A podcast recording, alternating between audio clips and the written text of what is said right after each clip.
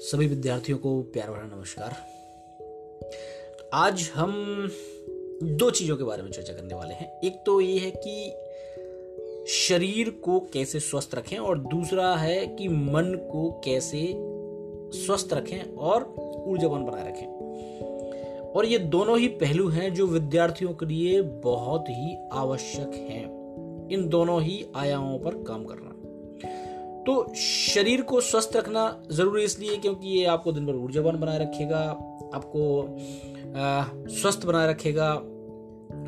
तो शरीर के लिए क्या चाहिए आपको कि आपको हर रोज प्रत्येक दिन अगर कुछ नहीं कर सकते तो वॉकिंग करिए। 40 45 minute early in the morning और इवनिंग द वॉकिंग करिए। योग कर सकते हैं एक्सरसाइज कर सकते हैं मेडिटेशन कर सकते हैं, ये ज़रूर ही करना चाहिए। ज़रूर ही, ये मैंडेटरी है विद्यार्थियों के लिए।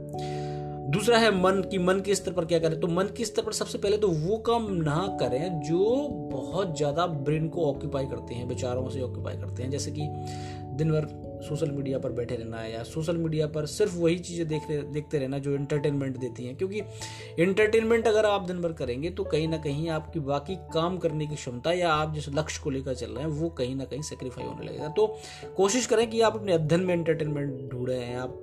यदि एक स्पोर्ट्स पर्सन बनना चाहते हैं तो उसमें ही आपको आनंद आना चाहिए। वो आपका पैशन है, उसमें आपको एंटरटेनमेंट लगने लगे। बजाय कि आप बाहर की चीज़ों में एंटरटेनमेंट ढूँढने जाए। और एंटरटेनमेंट और जो वास्तविक काम है, उसके बीच में इतना ही, ऐसा ही रिलेशन होना चाहिए कि जैसे आटे में नमक। तो इंटरटेनमेंट दिन भर में नमक के बराबर होना चाहिए। ऐसा ना हो रिवर्स ना हो कि वो आटा ही हो जाए। तो फिर वो आपको, उसका आनंद आना भी बंद हो जाएगा। और कुछ समय के बाद में आप देखेंगे कि आप बहुत सारी चीज़ें सेक्रीफाई कर रहे हैं आपका लक्ष्य कहीं ना कहीं प्रमित हो रहा है।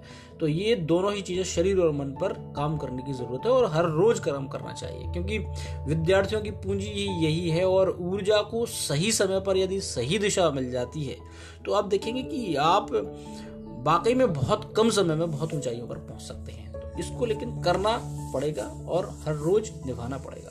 ये आज का एक हैक है। मंडे का मंत्र है, इस पर काम करना शुरू करिए और समय समय पर हम अपना पॉडकास्ट शेयर करते रहेंगे आप सभी के साथ। आपका बहुत बहुत शुक्रिया, धन्यवाद। आप सभी का दिन शुभ हो, मंगलकारी हो, आप प्रगतिशील बने और आपके जीवन में सफलताएँ आती रहें। बहुत बहुत धन्यवाद।